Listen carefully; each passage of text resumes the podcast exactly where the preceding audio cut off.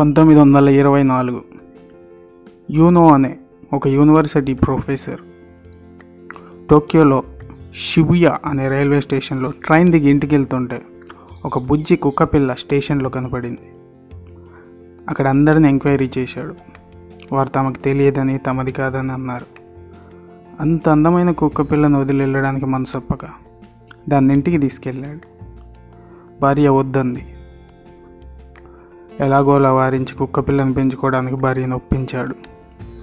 యూనోకి భార్యతో పాటు ఒక కూతురు కూడా ఉంది. కూతురికి కూడా కుక్కపిల్ల చాలా బాగా నచ్చింది. యూనో దానికి హెచికో అనే ఒక పేరు పెట్టి బాగా ట్రైనింగ్ ఇస్తుండేవాడు తన ఇంటి నుంచి యాభై ఐదు వందల మీటర్ల దూరంలో ఉన్న షిబుయా రైల్వే స్టేషన్కి నడిచి వెళ్ళి ట్రైన్ ఎక్కి యూనివర్సిటీకి వెళ్ళి పాఠాలు చెప్పి సాయంత్రం అదే ట్రైన్లో తిరిగి ఇంటికి వస్తుండేవాడు.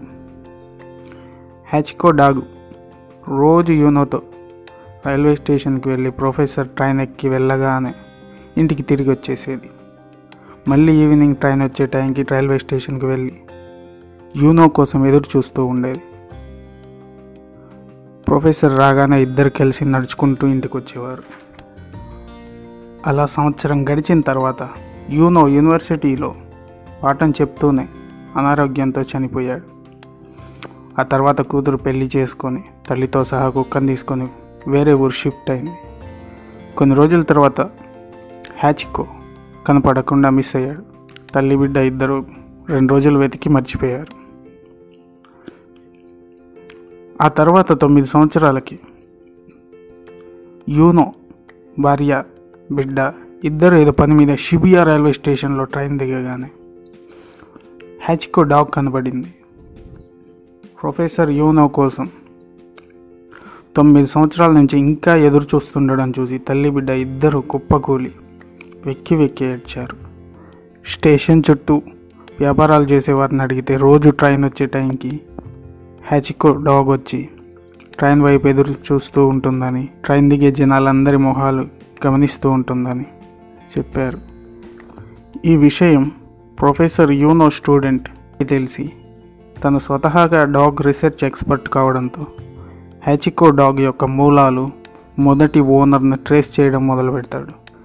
చివరికి అకిటా అనే జాతి కుక్కలు ప్యూర్ బ్రీడ్ డాగ్స్ ప్రపంచంలో ముప్పై మాత్రమే ఉన్నాయని అందులో హ్యాచికో ఒకటని హ్యాచికో తన మాస్టర్ కోసం పదేళ్ళుగా ఎదురు చూస్తుండడం ఒక అద్భుతమని ఒక ఆర్టికల్ రాసి నేషనల్ మీడియాలో ప్రచురిస్తాడు. అది నేషనల్ మీడియాలో సెన్సేషన్ అవుతుంది. టూరిస్ట్ హ్యాచికోని చూడడం కోసం పోటీ పడుతూ వస్తుండేవారు. వస్తూ తమతో పాటు హ్యాచికో కోసం ఫుడ్ తీసుకొస్తుండేవారు. జపాన్ హ్యాచ్కోని హీరోగా లోయల్ కల్చర్ సింబల్గా జపాన్ కల్చర్ని ప్రతిబింబించే ఒక నేషనల్ సెలబ్రిటీగా ప్రకటిస్తుంది. హ్యాచికో పంతొమ్మిది వందల ముప్పై ఐదులో అనారోగ్యంతో చనిపోయాక అదే స్టేషన్లో హ్యాచికోకు ది లోయల్ డాగ్ అని ఒక పెద్ద స్టాచ్యూ కట్టి ఆ స్టేషన్ని టూరిస్ట్ స్పాట్గా చేసింది జపాన్.